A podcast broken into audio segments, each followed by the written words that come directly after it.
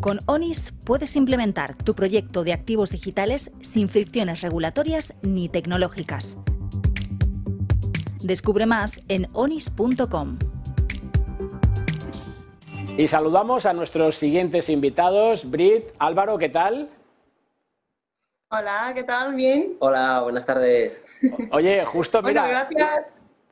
Justo nos viene muy bien esta entrada que hemos tenido hablando de inteligencia artificial, hablando al final un poco de cómo eso está ayudando, ¿no?, pues a proyectos como el vuestro. Entonces, quiero que me contéis qué es esto de Universal Plastic.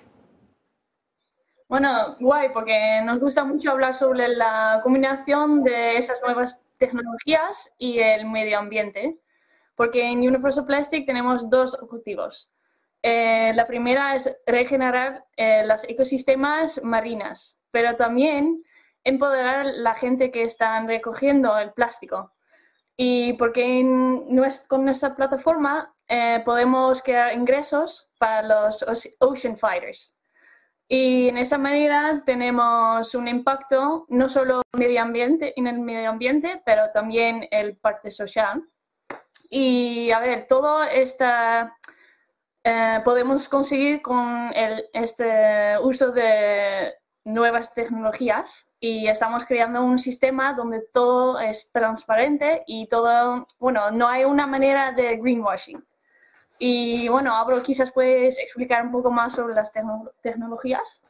Sí, bueno, como bien explicaba Brit, aquí el principal objetivo es la regeneración oceánica, pero la aplicación de la tecnología va en torno a cubrir el hueco que hay ahora mismo, ¿no?, en la industria de los créditos de carbono, que es usar la tecnología blockchain para la notarización del dato desde el origen, ¿no?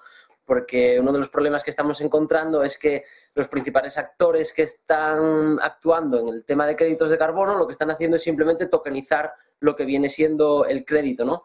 Pero luego tú en realidad estás perdiendo toda la data desde el origen. No sabemos realmente dónde se generó ese crédito, cómo se generó, cuál es el impacto que generó. Entonces, bueno, desde aquí estamos utilizando la tecnología, en este caso dispositivos IoT e inteligencia artificial, para capturar el dato desde el origen, cuantificar cuál es el impacto que tienen los ecosistemas marinos en función de diferentes variables que componen el dato. Y eso hoy en día, si no fuera por la inteligencia artificial y la ayuda que nos hace en cuanto a la cuantificación con las diferentes variables, sería casi imposible, ¿no? Claro. Entonces realmente para diferenciar el impacto marino es muy importante. Oye, y ahí Álvaro un poco, o Brit, da igual, cualquiera de los dos, siempre me preocupa esa conexión. Has hablado de ese IoT, de esos dispositivos que al final, un poco la diferencia que marcabas contra esos que hacen solamente su crédito de carbono y ya está. Vosotros vais hasta el origen para ver que realmente se está haciendo lo que prometemos, que estamos, ¿no?, en esa economía circular, esa recogida de plásticos, beneficiar a la comunidad. Pero ¿cómo son realmente esa conexión entre el mundo exterior y lo que es el mundo on-chain y la blockchain? Bueno, pues ahí básicamente es capturar el dato, luego esa cuantificación del dato nos la hace la inteligencia artificial y utilizamos blockchain para notarización y cambio de propiedad, ¿no?